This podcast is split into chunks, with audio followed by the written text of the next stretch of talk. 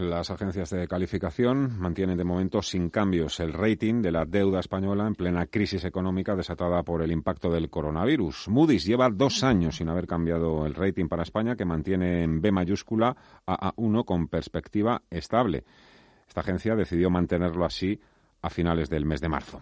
Hoy hablamos con uno de sus miembros, con Catherine Mulbrowner, es Senior Vice President en la agencia Moody's, en Moody's Investor Service. Eh, señorita Catherine, ¿qué tal? Hola, muy buenas tardes. Hola, muy buenas tardes, ¿qué tal? Encantado de poder saludarla. ¿Qué, tal todo? ¿Cómo va todo? Bueno, todo bien, un poco en, lockdown como, como en Madrid, ¿no? Ah, estoy en Londres. Está en Londres. ¿Qué tal por allí, por cierto? Porque allí llevan, ya saben que llevan unos pocos días de retraso respecto a Madrid, aunque evidentemente ya el confinamiento ya, ya es total. ¿Con cómo lo lleva usted personalmente? Bueno, es, hay que hacerlo, ¿no? Vemos que, que funciona. Hay, hay, que, hay que hacerlo.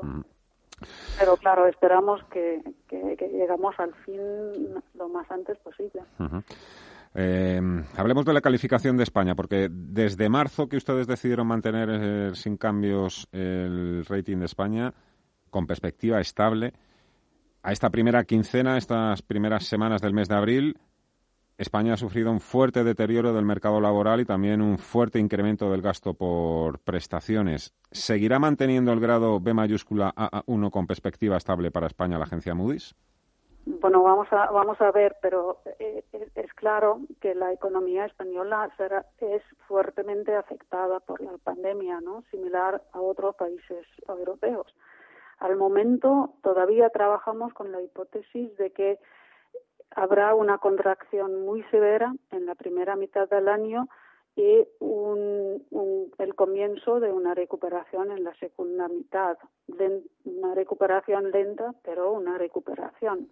Es decir, esperamos que sea un shock muy severo, pero transitorio. En este escenario no vemos un impacto sobre la calificación crediticia del Reino de España. En general, pensamos que los soberanos tienen más, más resistencia en un entorno como el actual que muchas otras entidades. Hemos actuado sobre muchas compañías, algunos bancos, algunos, algunos países emergentes, pero eh, no al, eh, a, soberanos en la zona euro. Ve peor, eh, por tanto, el tejido empresarial más que la deuda a nivel estatal. Sí. Bueno, también esperamos eh, queda muy claro que el déficit y la deuda van a aumentar significativamente este año, tanto por el lado del déficit como por el lado de la caída del, del PIB. Lo importante, yo creo, para nosotros eh, o para, para las calificaciones crediticias eh, realmente es ver si este deterioro es transitorio o permanente.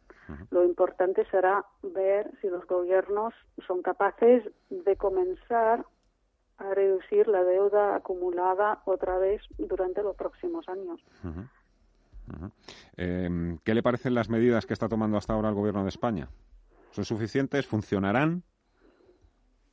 Son semejantes a, las tomadas por otros gobiernos en Europa, ¿no? Intentan proteger el empleo lo más posible, proteger la sobrevivencia de las compañías, intentan evitar una ola de impagos, una ola de desempleo.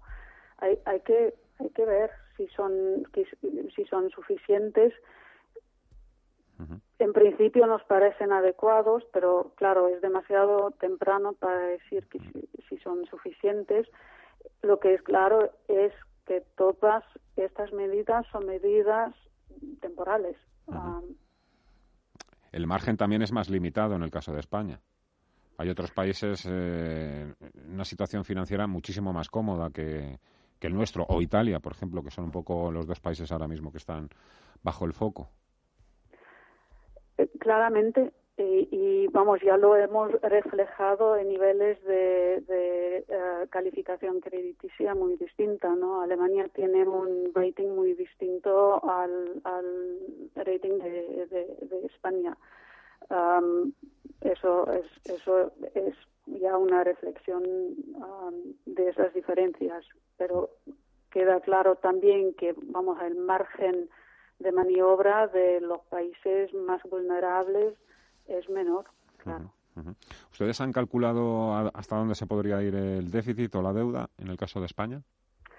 Bueno, hemos la última vez que hemos publicado eh, estimaciones sobre España ha sido hace un mes más o menos. Eh, creo que vamos a mirar otra vez nuestras previsiones, pero hay que recordar que nosotros no estamos enfocados en, en, previsiones y, y, los ratings no son un reflejo necesariamente de, de un, un, un, año, de lo que pasa en un año. Lo que será importante, como ya he dicho, para nosotros es realmente cómo eh, es la dureza um, de, de, este de este crisis uh, de, del, del virus cuál será el impacto final para las economías si hablamos de un impacto transitorio, temporal o un, daño permanente ah, y la respuesta a la reacción ah, de los gobiernos en cuanto a la, a la situación de, las finanzas públicas. Sobre este asunto está habiendo mm, bastante divergencia o al menos no unanimidad en cuanto a la capacidad, me refiero a la capacidad global de salir de esta crisis. Eh, por ejemplo, la Reserva Federal Norteamericana prevé una recuperación robusta a partir de 2021 y, sin embargo, el Fondo Monetario Internacional dice que mm, estamos ahora mismo en el peor momento desde 1929.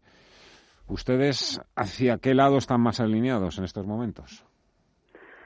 Bueno, nosotros también pensamos que vamos a ver una recuperación eh, finales del año, tercer, cuarto trimestre del año y una recuperación más fuerte el año que viene.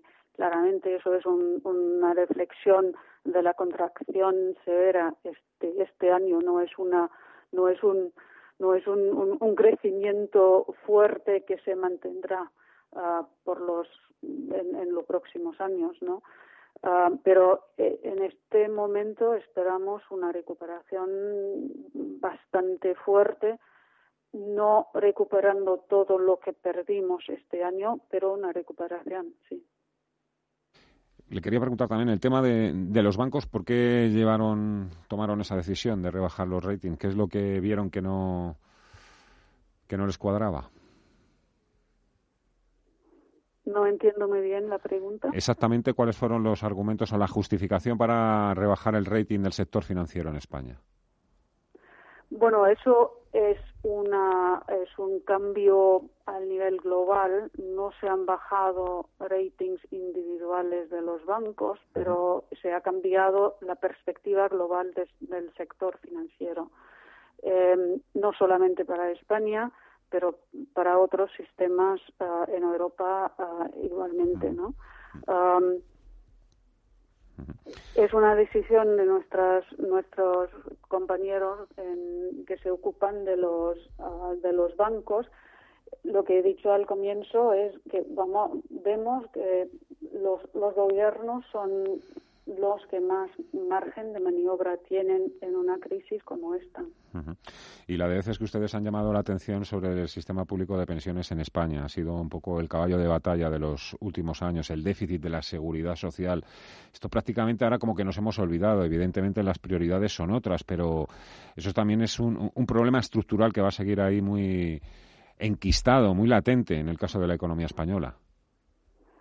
Sí,